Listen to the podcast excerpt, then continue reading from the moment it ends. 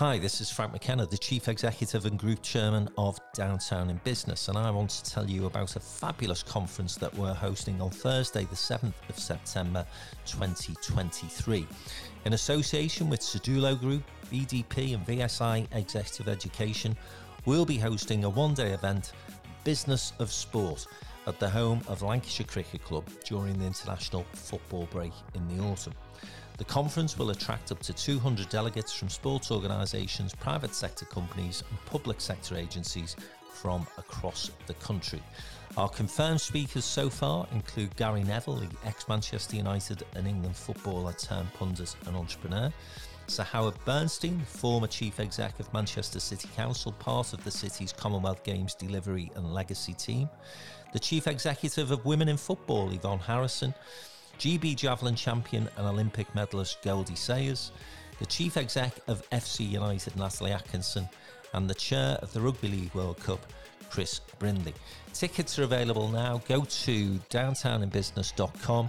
You'll find out all the information in the events section of our website. More speakers to be announced shortly, but it is going to be a fantastic day. That's Thursday, the 7th of September 2023 Downtown in Business's Business of Sport Conference.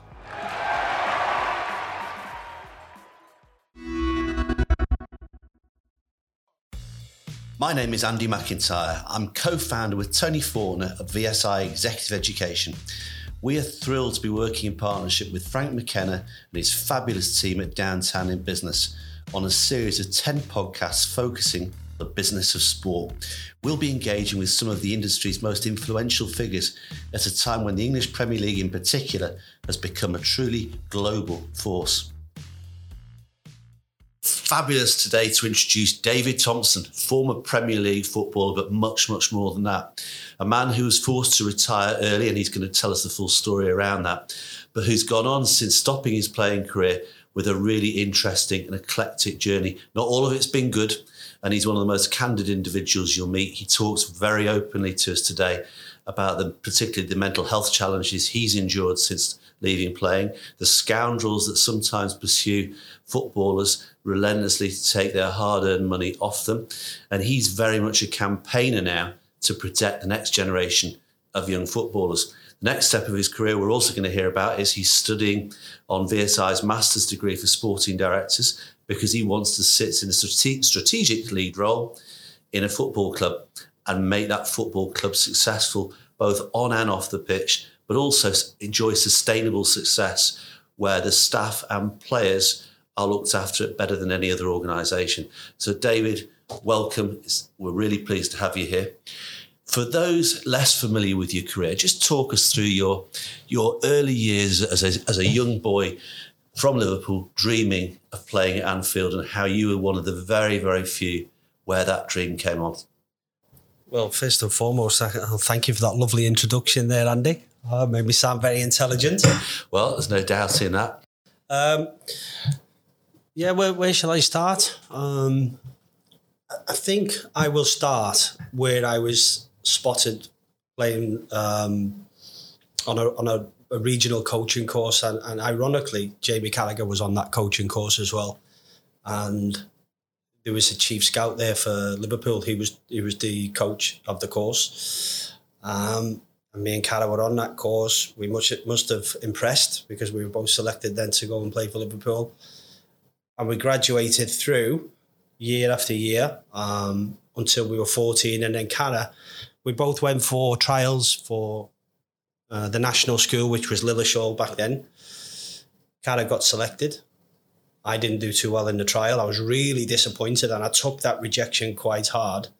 Um, but I went back to Liverpool. Carra went to Lilleshall, and um, it forced me to knuckle down and work hard, and eventually graduated through what I believe is probably one of the hardest football institutions in world football. Um, and I was saying before, I'm not very proud of a lot of things that I did in my career, but that is is absolutely up there with one of them. When you say hard, what do you mean by hard? Well, the demands um, that are put on you to graduate through Liverpool Football Club, as you can imagine, only the very best get through to the first team. But when I was coming through, and uh, you know, we talk about culture, we talk about strategy. The culture of Liverpool Football Club was very, very demanding, and you know, at times when I look back, I think it was probably too demanding, and and a culture change and a culture shift was definitely needed as the time that I left Liverpool. Um, because it's a very fine line between having a demanding culture and a bullying culture. Was there ever occasions where it crossed that line?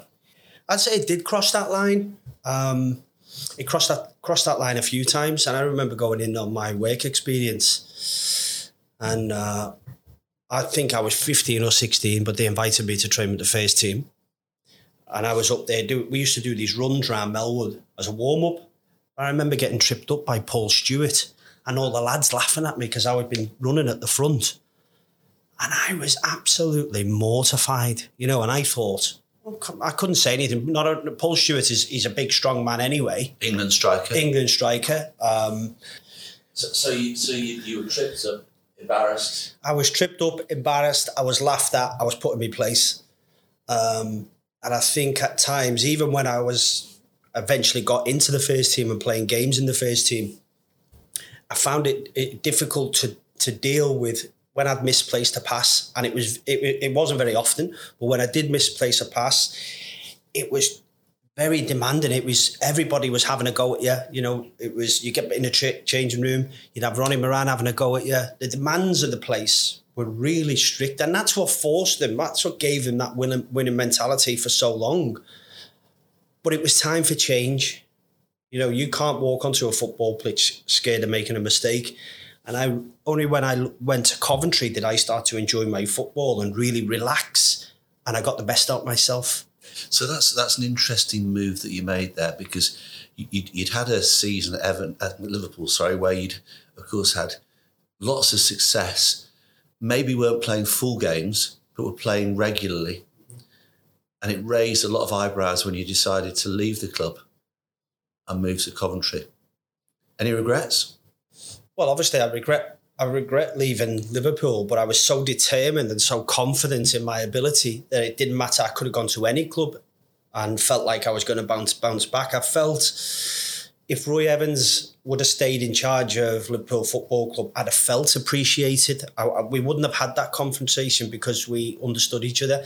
Then we had a culture shift because we brought in a, a foreign manager and we had and he spoke perfect English, Gérard, but I think we just couldn't communicate right. And maybe that was my immaturity. I just couldn't understand him. And I don't think he understood me. I was a really determined, aggressive character to try to to do well and take, take make the most of my opportunity. And I think at times he thought I was overzealous and a bit too aggressive and a little bit out of control at times. Maybe he was right but maybe we should have had these conversations and tried to got to get to the bottom of what was driving me, what was driving this hunger, how could we channel it a little bit better.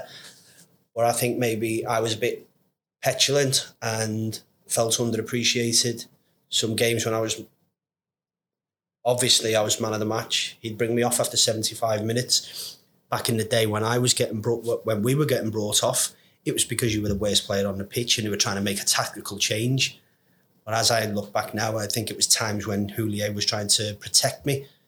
And, you know, if I had the opportunity to speak to him now, I'd say, I understand where we were going with that. But it's only when I developed as a man that I look back with a bit more maturity and say, yeah, he was trying to protect me.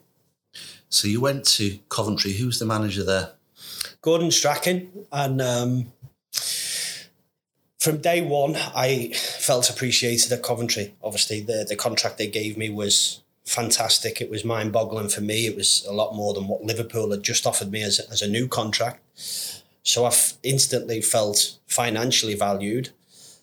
But speaking to Gordon Gordon Strachan, he had a way of making you feel so um, valued, not only as a person but uh, uh, as, as a footballer, and that was really important to me. And I hit the, I felt like I hit the ground running. Only the the the sendings off and the um, the injuries prevented me from having a really impactful first season. We, unfortunately, we, we were relegated. You've talked powerfully about uh, mental health, and we'll come on to that. did you get any support in managing your emotions on the pitch that were proving maybe something of a barrier to you fully showcasing your talent? Absolutely not. Um, I wish I did. I wish I had. I was a hothead. I wish I had better control of my emotions at times and tried to understand and even be a better communicator. Um, understand when things were, were, were not going to, to plan on the pitch or difficult moments to react with a clear mind. And, you know, you talk about me, you know, I'm on the sport and directorship course. And one of the modules was looking at high performance. Now, we, I, we had a visit to Mercedes F1 last week, and they employ um, uh, a psychologist now that works across the board, not only with the drivers, but with the pit team, and he's available to members of staff.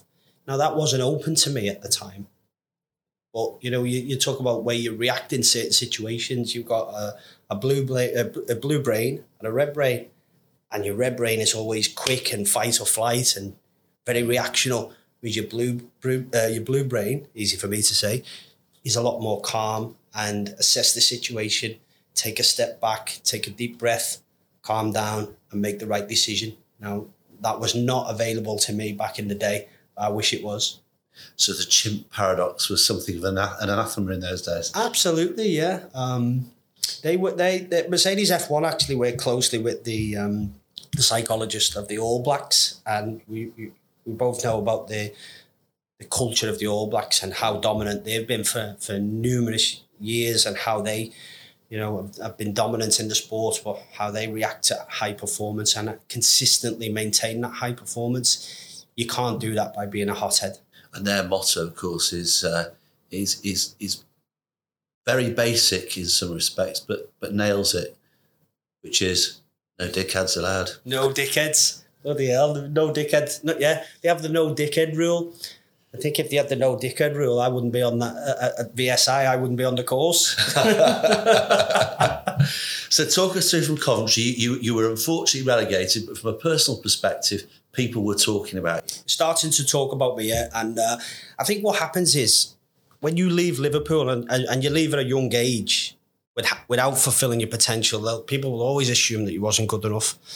I knew I was good enough to play for Liverpool Football Club and have an impact in career, but I felt undervalued by the manager at the time. And I thought, well, I'll prove you wrong. I'll go anywhere, I'll perform, and clubs will see that I'm performing and want to bring me back to a top four club and then I can be successful. I'll get back in the England squad and you know represent my country at European Championships, World Cups, and that was the plan. And I felt like that uh, Coventry were giving me the opportunity to do that because they allowed me to go and play various positions, understand different positions, give me a different perspective. Did they give you thinking behind that as part of your development? I, I don't think it was. I, I didn't strategically plan it. I was just so petulant at the time. I said, I'll go anywhere. And then, you know, I felt really valued by speaking to Gordon Strachan. You know, he really thought I was a top player. And um, yeah, so I, I got an education down at uh, Coventry that I wouldn't have got at Liverpool because, you know, you go in your position, you're a centre midfielder, you're, you're playing centre midfielder. Um, what was unfortunate for me is coming through at Liverpool, as a centre midfielder, it was so competitive there.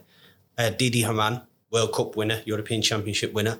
Jamie Redknapp, I think he was regularly in England squad. I had Michael Thomas, who was a superb midfielder. Uh, he won numerous uh, league titles. And then we had the emergence of Stevie G. so he wasn't a bad player, was he? Um, so they, what happened was, I think because it was overcrowded in midfield and, and I was only small, 10 and a half stone, quite diminutive. They pushed me out to the right hand side.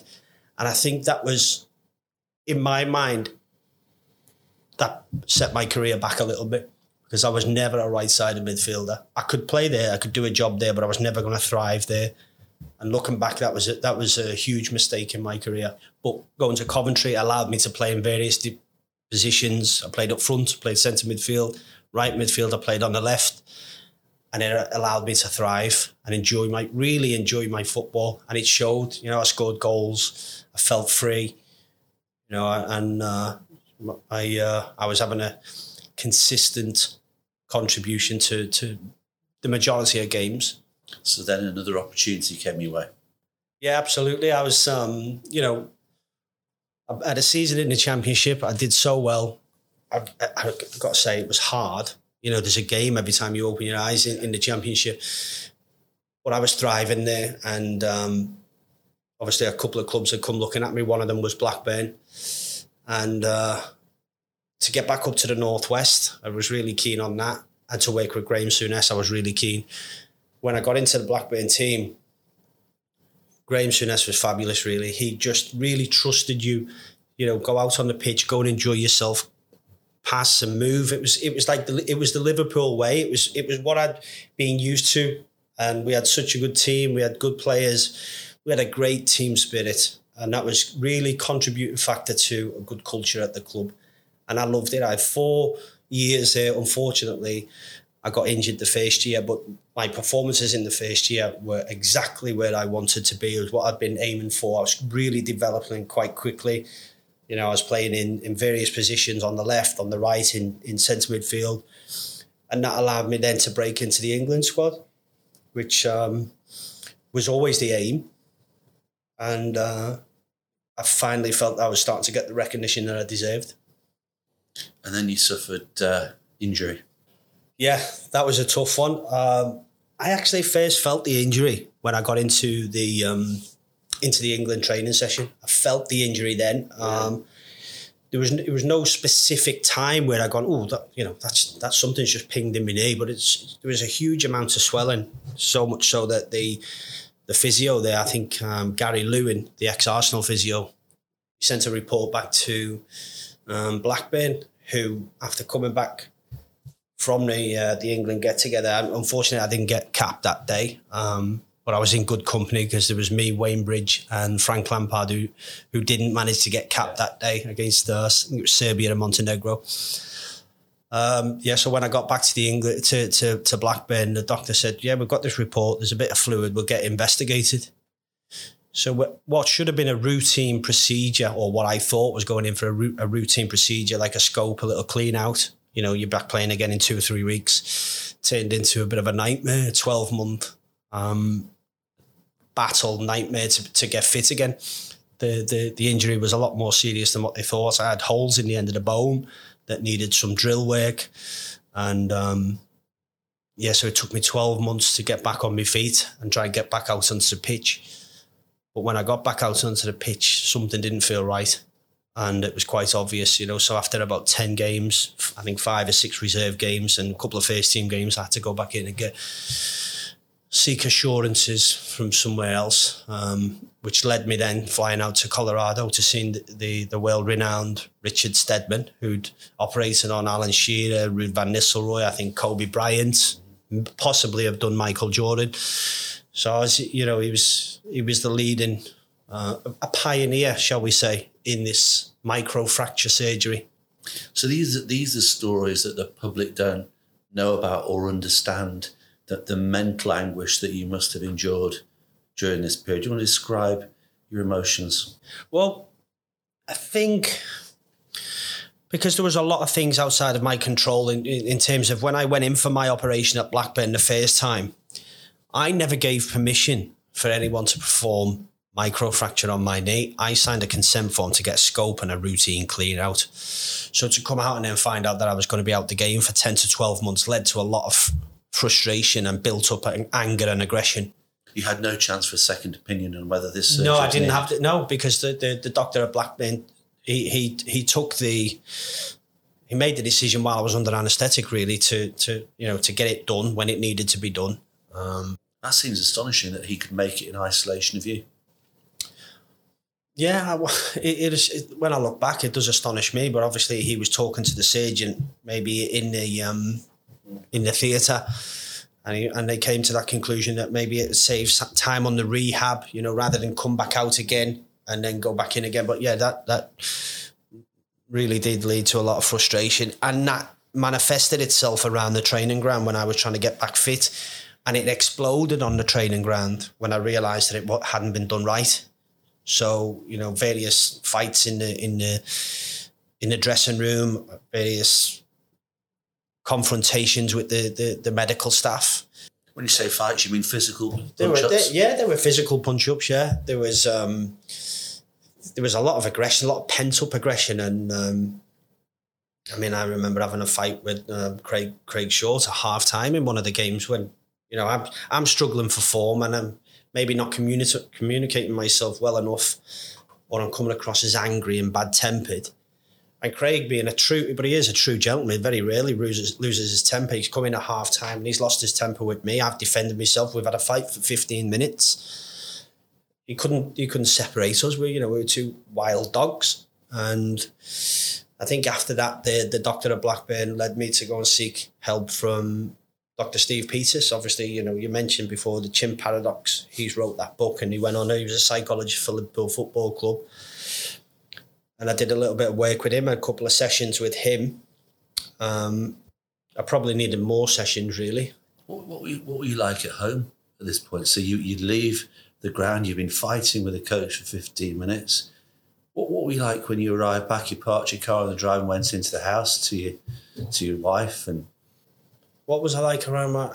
Well, I had I had difficulties coping with with the real world actually at that time. Um, you sort of lock yourself away, and uh, I was probably difficult to live with. And and you know when I look back, I, w- I wish I'd, I'd been better and, and been able to give more to to my marriage because that that eventually broke down when I retired from football. So I think it's just a manifestation of all these pent up anger and aggression and that lead to some sort of emotional breakdown. and very little support. You ultimately had Steve Peters, but that was almost uh, after the horses bolted. Yeah, I'd say so. Yeah, for sure. I think um, you know if you if you if you've got a psychologist on hand, um, and Steve was a clinical psycho- uh, psychologist as well, so he's not just a sports psychologist. He's, he's, he's clinical. He's you know he he could have got to the root of the problem a lot sooner, and um, I think. Um, there should be a lot more support to the players now, and I think there is the way the, the sport's evolving now. I think there's a lot you know, we, we talk about mental health and mental being able to maintain high performance. Mental health is a huge contributing factor to high performance. Absolutely, hundred percent is. Uh, And did you think that there wasn't a recognition at the time of that? No, I think um, it was it was almost like um, there was that's, there was the mental health stigma around that at the time. Because the the macho world of football, people couldn't show vulnerability, or You, you you didn't want to show vulnerability. Absolutely, you've hit the nail on the head there. So you're always ego driven, and you're putting on this brave face. But all that does manifest it in different ways. I remember gambling a lot more than I should have been um, because I didn't have the release from football. Um, so the adrenaline rush. yeah, you're looking for that high. You're trying to substitute it, but it's not there. Um, and I, I- remember doing the same thing when I was um, when I when I officially retired as well, being bored and looking for that adrenaline rush. And then you start going out drinking a lot more. This leads down uh, a path of self destruction. You know, you you talk about the figures for all the marriage breakdowns for these ex footballers who retire, and they, you know, the signs are there. You know, the signs are there. You need to seek help, seek career guidance. Tell me about the day that your football career came to an end when when you were told, David, that's it, you're not playing again. That day, I remember, w- was after t- uh, after twelve months of trying to make a comeback from the first operation. We went to the with the team doctor. I went to Whalley Range, and I seen the surgeon. I said something's not right. It just feels a bit sticky. You know, I'm constantly getting that swelling and blah blah blah. And I just thought, he said, "Oh, maybe we'll go back in and just do a little nick here, a little nick there, or don't worry, it'll be fine." He sat there and he said to me, "Well, there's not much more I can do for you." And I said, "Well, what, what do you mean?" And he said, Well, I think you should think about retiring. And I remember collapsing in the doctor's arms. And he will tell you this. He, he, he when we came out Whalley Range, my legs were buckled. They were they're absolutely gone. You were crying in the doctor's arms. Oh, absolutely. And about um and it, it still it still hurts me to this day because see the emotion your yeah, it's now. it's it, you know when you look back, it's still probably a pain that I've not addressed. But not only that, to coupled alongside that, about three weeks later, my hair started falling out. Wow. So that was that, and you know that shock. It was there was like I had long hair at the time. It was like alopecia was was was on the pillow. I was thinking, bloody hell, what's going on here? So um, yeah, it was just a really really difficult time. So So you walked out of the hospital knowing the end was there. What, what, what did you go home and speak to your wife? Well, what did, what did you do? having The, the, the, the doctor was saying, "Oh, don't worry about it. He's, you know, that that surgeon doesn't know what we'll we'll we'll find out the best surgeon in the world." And that's what led us to Richard Steadman. And when I went out to Richard Steadman, he said to me, "I- "I can fix the knee where you can play high level football." He said, "You won't be at your best, but you'll be playing football." you'll get that enjoyment and satisfaction, but you're going to have to work hard to maintain that. He said, I'll probably buy you four years at best. And he did. But I remember after the four years going back over to, I went every year to see him just to get a maintenance operation at the end of every season. And this year I went out for my maintenance, operation. And he said to me, and it was weird because when you go to the to, to the theatre in uh, to the the clinic in Colorado, every patient who's been operated on is on the bed next to you. You know, it's there's no like curtains or anything like that. It's just like there's. I remember Louis Saha was two beds down. He just had a very similar operation to me. So the doctor comes along and he says, David, he said, there's not good news. He went, you need to think about is it financially going to be rewarding enough for you to, you know, potentially cripple yourself? Um, I think you should think about retiring. So I half expected it, but it was still a shock. But he said the same thing to Louis Saha as well. But I decided that I was going to call it a day. Louis Saha went on an unbelievable five years after that. Wow. You know, we went, went and seen um, other surgeons and other doctors, and he managed to, to I don't know whether he altered his training program, what he did, but I, I was one of them players that needed to train every day to be at my best. You know, I couldn't just like train Monday, Friday, and then play on a Saturday. This feels to me like there's still a what if left in your mind. I don't think so because I did have that four years where I was pushing myself. I mean, I was training so hard in the gym, physically on the bikes and stuff like that. I, I, felt I'd give it my best shot, and it w- was not enough. I was talking before that even in that four years that I was playing, I was going from club to club on short term contracts. I didn't feel I was nowhere near my best. My best. I was a, I was a fraction of my former self. I was playing, I was getting enjoyment, but at the same time, I was crushing myself because I knew I couldn't perform the same stuff that I've been doing years before. And I turned into a completely different player. And I felt, in the end, I felt like I was blocking a young academy graduate's um, pathway by being there. Maybe, you know, I was on the bench or maybe I was playing in a position and I was just being a conduit, getting it from A to B. And, and you know, it was, I was, it was my game completely changed. And I felt like you could get somebody else in there to do that, pay them a lot less money than you paid me. So what age were you when you finally decided that's it? 29. So really when you should have been at your prime, looking forward to playing for England, playing for a top Premier League side. Yeah, and the difficult thing is you, you always compare yourself to the to other people around you or who you've come through with, and I mean Stevie G went on; he just accelerated onto a different planet. Um, you know, I, I look at the likes of Frank Lampard, and I compare myself to to that type of player and the achievements that he went on. Amazing guy, amazing, worked so hard in his career. You know, and people talk about he didn't have the, the most ability, but Frank did have ability. I was witness to that uh, from a young age, in, playing for England under 16s, 18s, and, and even the 21s. Frank did have wonderful ability. He might not have been the most athletic, but he became the most athletic with his work rate. And I admire that. But I did compare myself on that level to the likes of Stevie G and Frank. Now, people might think it's a little bit absurd, but um, that was my thinking. Now we're working with our, our partners downtown in business. This is VSI and downtown in business, and we're going to be running a conference in the autumn about the winners and losers in, in, in the business of sport. Is there any sense that you were left with that you were one of the pawns in that game of the business of sport? Well, ultimately, you're a commodity, aren't you? At the end of the day, and you are dispensable. There's always someone there ready to take your place if you're not doing a job. Now, I remember taking basically three years' wages from Blackburn.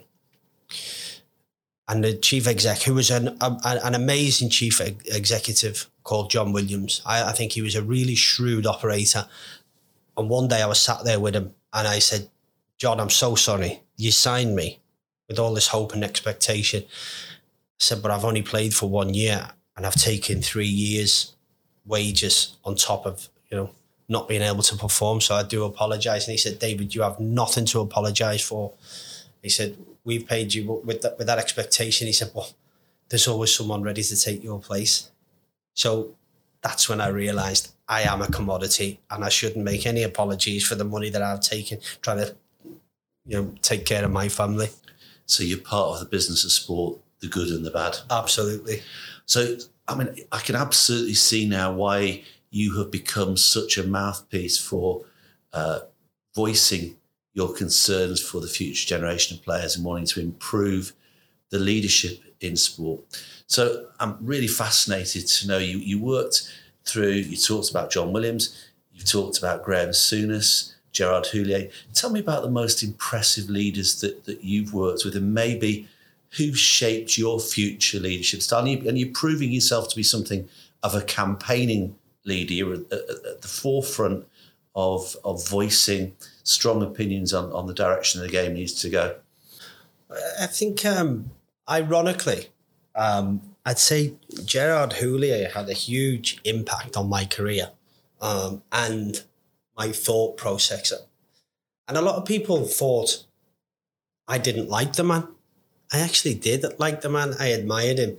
And um, some of this, I mean, you could speak to Carra and Stevie G and Danny Murphy now and see the impact that that guy had on them, and they worked longer with him. So I have to um, give a lot of credit to, to Gérard Houllier for sort of critically analysing situations and I wish I'd critically analysed the situation I was in at the time with him. But when I look back, I critically analyse situation now. So I wouldn't say there was one huge moment or one light bulb moment. I'd just say it was a number of conversations with him afterwards and also going through conversations I had with him at the time that I should have interpreted better. But yeah, you, you've, you've got to have, uh, you've got to question everything. And this is the great thing about this course it encourages you to question everything and critically analyze what's in front of you. So, so let's talk about the master's degree for sporting directors because this is designed for people who want to sit right at the top of the tree in sport. So they don't want to be on the training ground coaching. They want to be the strategic leaders, the big decision makers, the people who make their sports organisations sustainable. Tell me what drove you to choose that particular program and why it is you want to sit right at the top of the tree in sport? Well, it was it was a, it was a chance chance encounter what led to I always wanted to to go into my coaching and, and and be a manager. I think if I'd have fulfilled my career to the maximum, you know, get to 35, 36, then you take your coaching badges, you step straight into a role when your profile's really high. You've got all ex- experience, you want to put it to good use. But retiring at 29, and feelings of shame and not being able to achieve your your your hopes and your your ambitions. Sort of shame is a strong word. It is, a, but it was shame. It, it it was shame because you know I I knew what I could achieve and I didn't get there. So when it's it's not a rational thinking. It, it, it sorry, it's not rational thinking. It's irrational thinking, but that's what leads me to to realize that I did have some sort of emotional breakdown. It, even when people came up to me in the streets afterwards, I say, "Oh, are you David Thompson?" Sometimes I'd deny it because I didn't want to get into that conversation of being that footballer who didn't achieve his hopes and aspirations. So this is the months after you finished playing. You, you feel months you and years. It took me. It took me a while. I actually took at twenty nine. I, t- I took a few years away from the game, and I rejected a lot of media work while I tried to uh, sort of decompress and, and try to come to terms with the situation, ironically, it went the other way because I didn't come to terms with it. It manifested and grew arms and legs and got out of hand, led to a divorce, led to all the wrong the wrong things. And it's true what they say: the devil makes work of idle hands, and that's true. Can, can you can you recall the lowest spot in those post playing years? Is the one moment you can recall that you hit rock bottom? Um, there was quite a few actually, but I think um, I remember being really depressed on the day that Gary Speed died, and he was a great guy. You know, you can still I can you hear, can, you can hear it now. I remember being really low that day, and yeah, that was that was that was I, I was alone. I'd left my family. I was in a flat. And I knew I'd made the wrong decisions,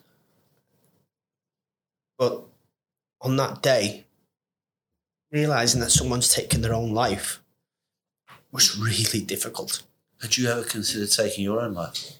No.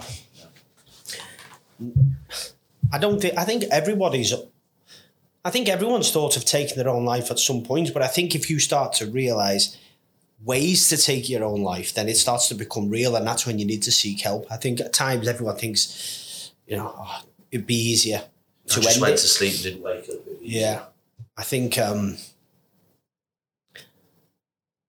when you, t- I I did realize I was depressed and I'd had some sort of emotion, emotional breakdown when, you know, you, you look back and and I do use words like shame, shame on my career and a failure.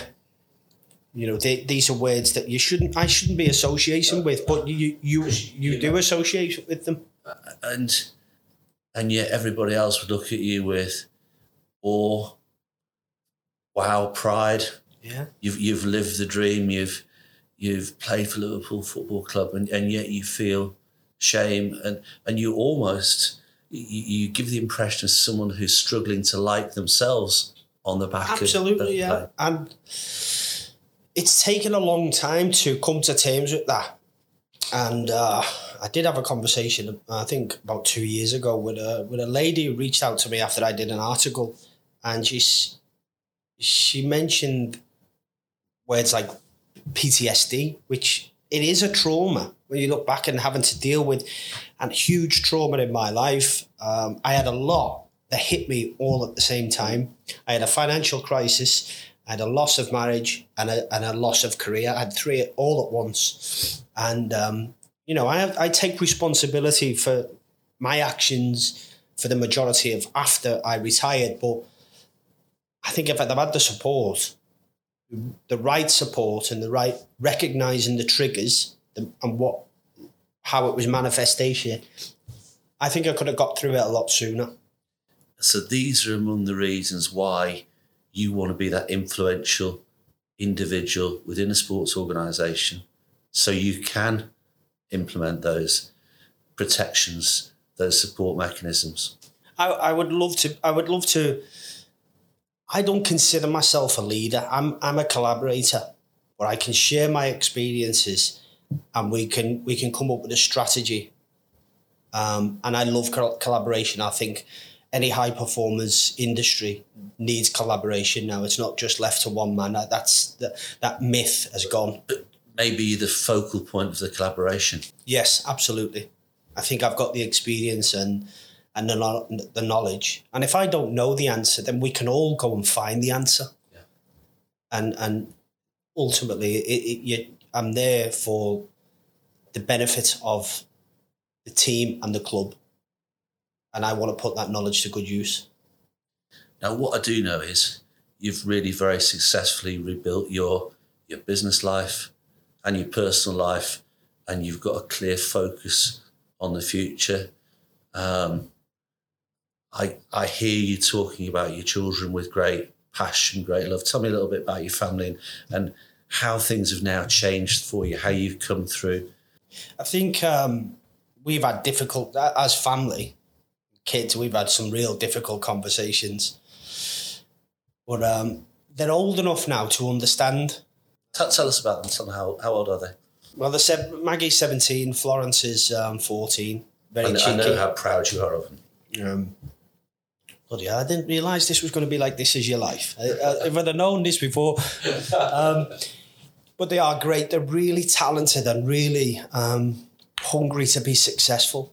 And I have a great relationship with them, even though it was really broken and fractured.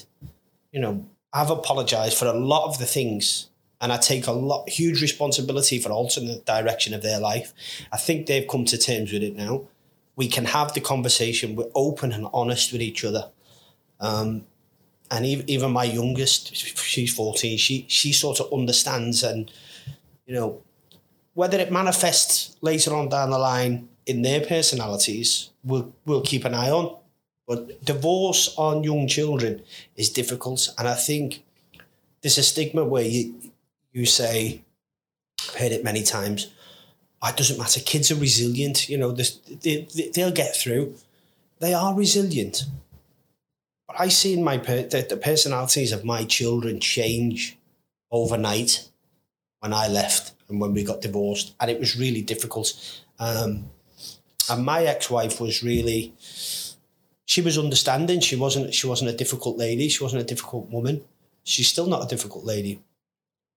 But um, yeah, I see my my my kids' personalities change overnight. So people use that word very loosely, and you've got to keep an eye on it because it might manifest in different ways later down the line, and that's something that I'm keen to keep an eye on. And keep it on probably because the education that you now have yourself in terms of protecting your children's mental health, but also your mental health. So, I, I, I, mean, your story is an incredibly moving one, and I think enlightening for people who only see the good times, the goal celebrations, the the uh, the adulation that the modern player gets. The mental strength to deal with it is incredibly challenging. It's easy to deal with the ups. It's it, you, you just accept them and you put it in your ego bank, and it gives you a boost. But dealing with the difficult situations and navigating your way through, you know, knowing the woods from the trees. Um, that's the difficult part, but that's all about high performance. That's what drives high performance. Is is, and it's so interesting, you know, because having a good culture in an organization, it's not just to bring you success; it's to navigate your way through the woods when you're having a difficult time and that's what a good solid culture of an organization will drive you th- drive you through it's there to catch you when you're falling it's not just there to as a bit as a springboard to success now i think our great friend frank mckenna who whose downtown business works with the public and private sector and and is massive on uh, regenerating the great cities of the north i think he would totally endorse that you've talked about that in football he would also align himself, I'm sure, with those comments in business. So you you moving into more of a business environment now, um, as well as leading in a sports organisation, you, have got to have one eye on the business. Is that something that excites you now? You see positive things to come? I do see. I, I am excited by it, and um, you know, one of the modules on the course was really intriguing. I think it was um, the difference between leadership and management. And um,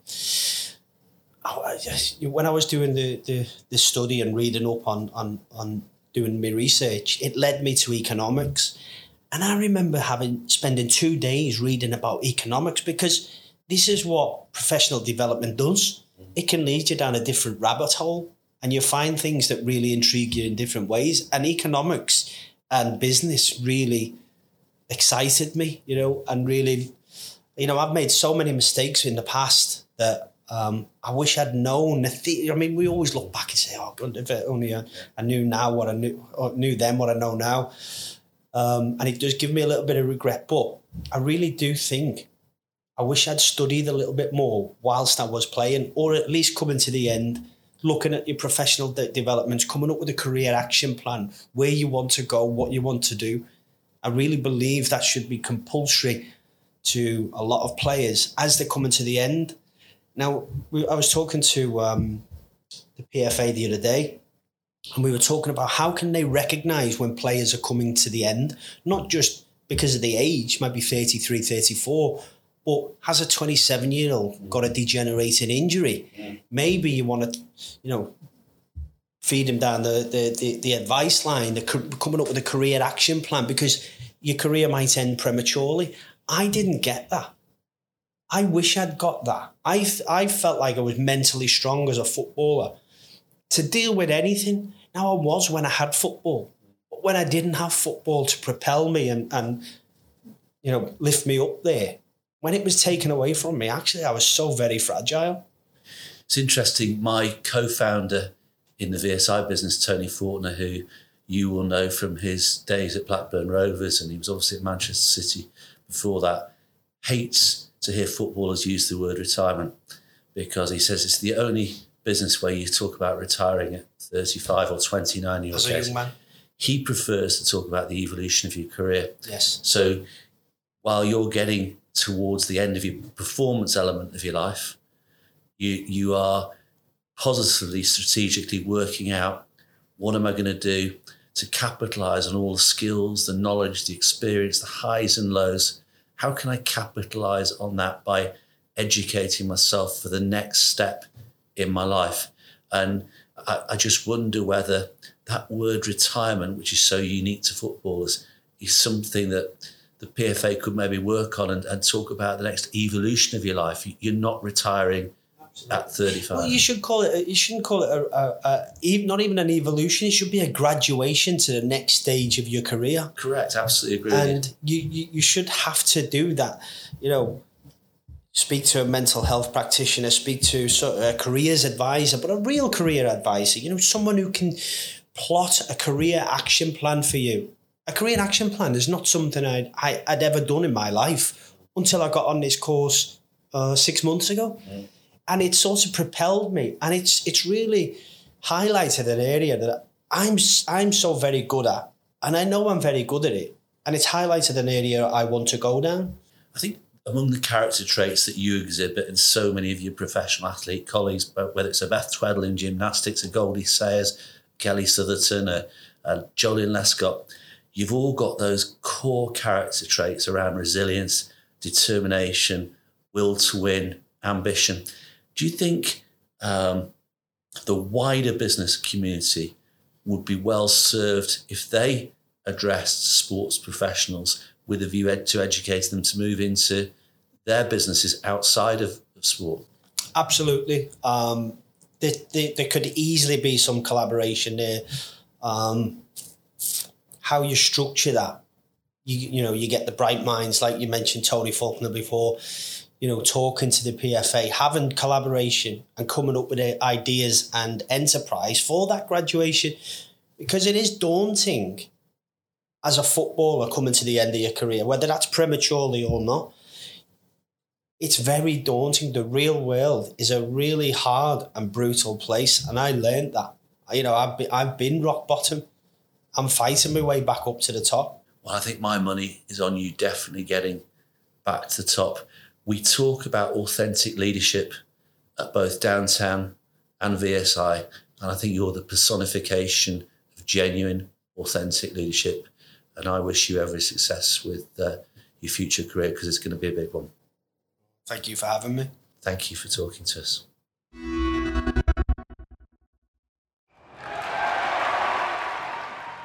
Hi, this is Frank McKenna, the Chief Executive and Group Chairman of Downtown in Business, and I want to tell you about a fabulous conference that we're hosting on Thursday, the 7th of September 2023.